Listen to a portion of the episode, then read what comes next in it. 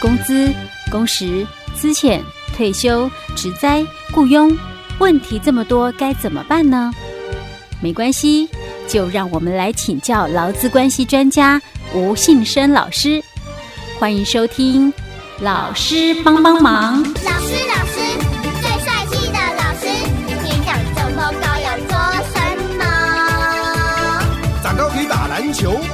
还可以去做妈的。其实只要营养均衡，不挑嘴，以后你们一定会长得又高又健康啦！哈哈哈。谢谢。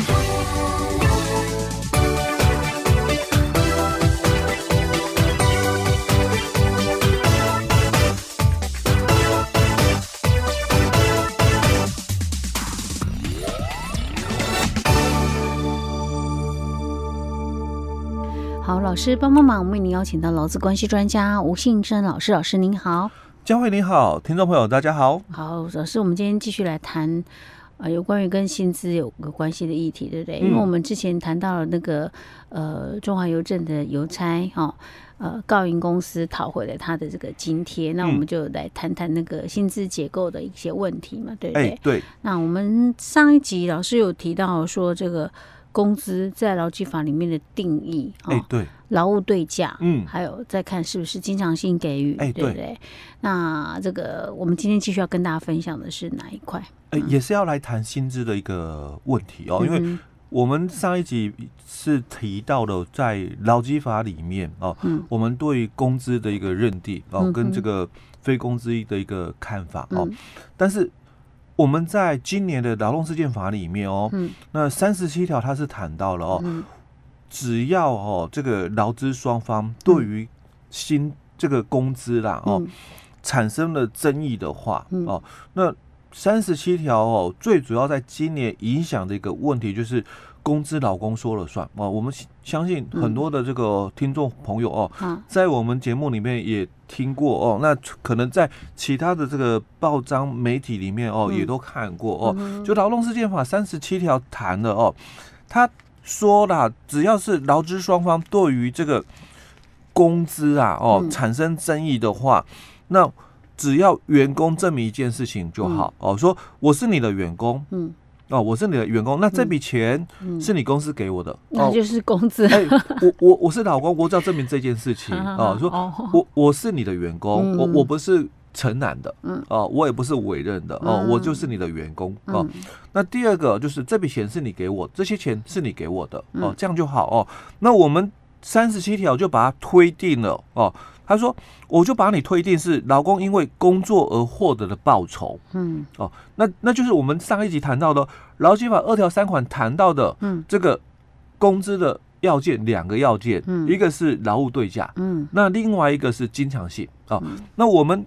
劳动事件法的三十七条，他就直接把它推定哦。嗯，那这个就是对价。对，劳务对价，我是你的员工嘛。嘿，我因为是你的员工，所以你给我薪水。对，因为你给我，你给我的，对不对？哦，所以这个就是劳务对价了哦。那至于说是不是，嗯，哦，因为我们三十七条它采用的是推定，嗯，哦，所以。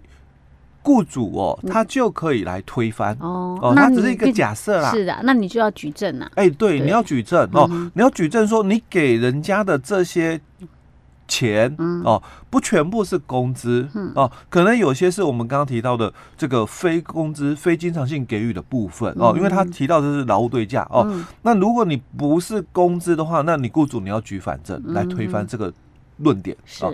好，那你怎么？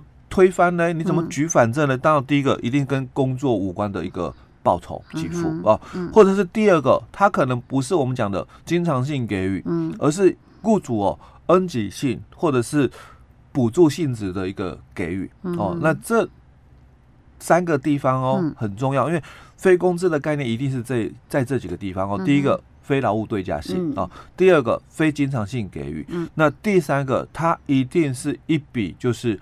恩给性给予的概念，或者是补助性质给予的概念，嗯、哦，那你就要举这些证明来推翻哦。我们刚刚提到的哦，嗯、这个论点哦，不然劳动事件法的三十七条，它讲的是推定，嗯、哦，我只是暂时帮你假设，嗯、哦，那如果你没有办法举反证推翻的话哦，嗯、那就回到我们的这个劳动事件法里面哦，他也提到了哦，就是在我们的这个三十六条里面哦，他就提到了说，假如说这个雇主他没有办法举反证来推翻，或者是他没有办法拿证据出来哦，那我们就可以依该证物应证之事实为真实哦，所以。就是员工讲哦，嗯、这些钱啊，你给我的这些钱是工资，通通是工资嘛？那就是这样子。那雇主你要举反证，可是你又举不出来反证嘛？嗯、哦，来推翻那员工领到的这些钱哦，嗯、就是工资、嗯、哦。所以现在来讲哦，我我都觉得我们身为劳工朋友哦。嗯现在我们就很简单了，不用去那么复杂去了解说什么是工资，什么是非工资，因为这个真的很复杂。哎，我只要说我是你的员工，嗯，这个是你给我的钱，哎，对，对，我们只要说这个就好。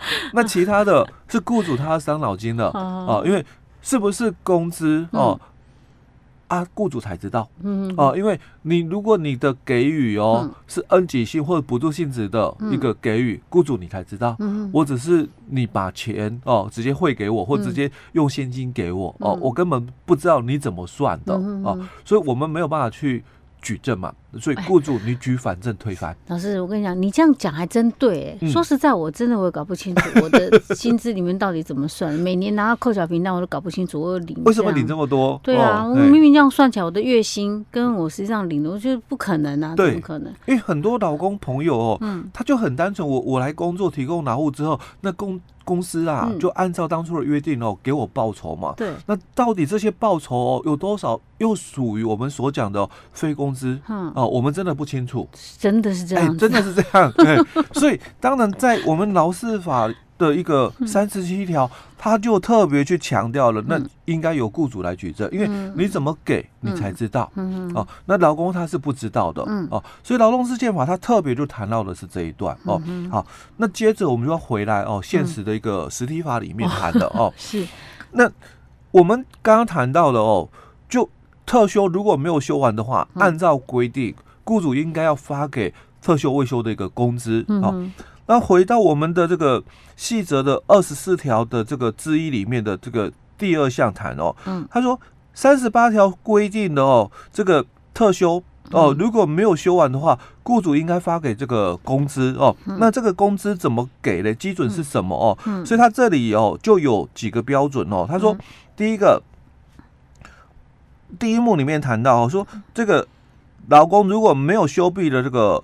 特别休假的这个日数哦，就乘以哦他的这个一日工资哦来做一个基准。好，那这个一日工资所讲的哦，在第二幕有解释哦。他说，所谓的一日工资哦，就是劳工的这个特别休假在年度终结或者是契约终止前哦的一日哦的这个正常工作时间所得的一个工资。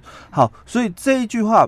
不是重点，嗯，这句话的重点只有一个，就是说不含加班费而已，嗯哼，哦，对，因为他说正常工作时间，哎，对你不用把它局限说，哎，那就一定要是前一天哦，哦，我们不用这样的一个设限哦，他这句话最主要的一个定义只有在解释上哦，只有谈到是不含加班费而已哦，所以他又讲了，假如我们是月薪人员，因为大多数都是月薪人员哦，那他就讲，就以你的年度终结或者是契约终止前最近一个月正常工作时间所得的工资，那除以三十所得的一个金额，嗯、那就是我们讲一日的工资。是，然后去乘上你有几天的这个特休没有休完，休那这个就是雇主要发给你的这个特休未休工资。嗯、好，那我们接着再回来这个案例里面来看哦。嗯、那我们这个邮差先生他就主张了哦，公司给我的这个特休未休工资啦不够。嗯。哦，少算了哦。嗯、那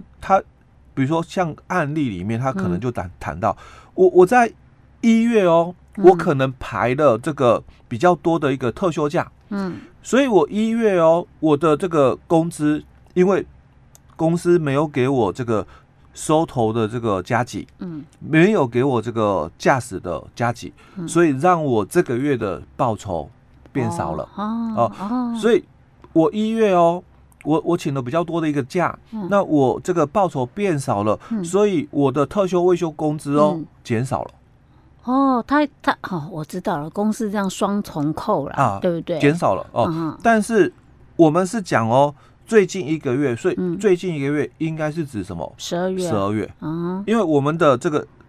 年度结算，如果它是年度结算、嗯、哦，那我们很多的这个大型的一个规模大一点的这个企业了哦，他们的这个特休可能都是采取就是说这个历年制、嗯、哦，就以每年的一月一号到十二月三十一做一个期间哦，嗯、所以我的这个年度终结十二月三十一号，嗯，那照我们的规定，那雇主应该在一月的时候要发给我这笔特休未休工资，嗯，那当然他在发给我的时候，他最近一个月哦，那应该指的是十二个十二月才对哦，要用十二月哦，我已经领到的这个工资哦，那去除以三十哦，来作为我这个一日工资的一个基准哦，所以我。可能我十二月我也没有请这些所谓的特休假的话哦，那照正常来讲哦，你应该还是照我原来的这个工资额哦去除以三十，然后去算我的一日工资报酬才对。嗯哼，哦，那这个是在我们的这个特休的一个基准里面哦，大概是这样哦。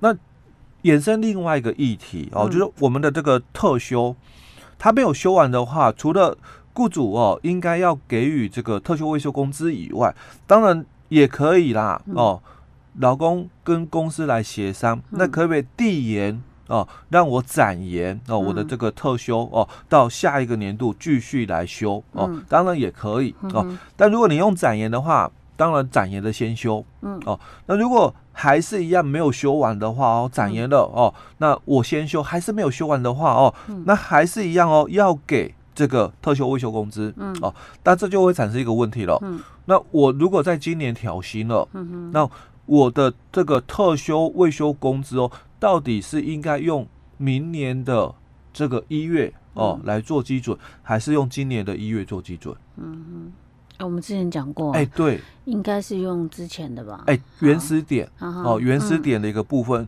就以你没有展延的那个时间哦。的这个工资哦，做基准的哦。是。那另外还有一个问题也是哦，跟我们这个薪资有关的，就是加班费。嗯哼。